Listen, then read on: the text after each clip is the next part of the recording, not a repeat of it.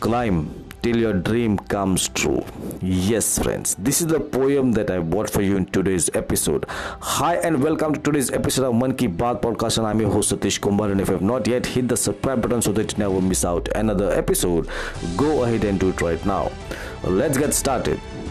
Climb till your dream comes true. Often your task will be many and more than you think you can do.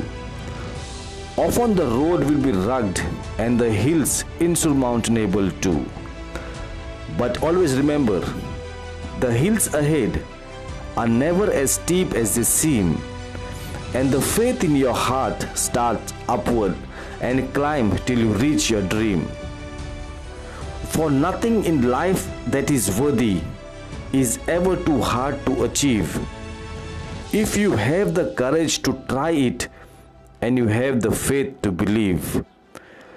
For faith is a force that is greater than knowledge or power or skill, and many defeats turn to triumph if you trust in God's wisdom and will.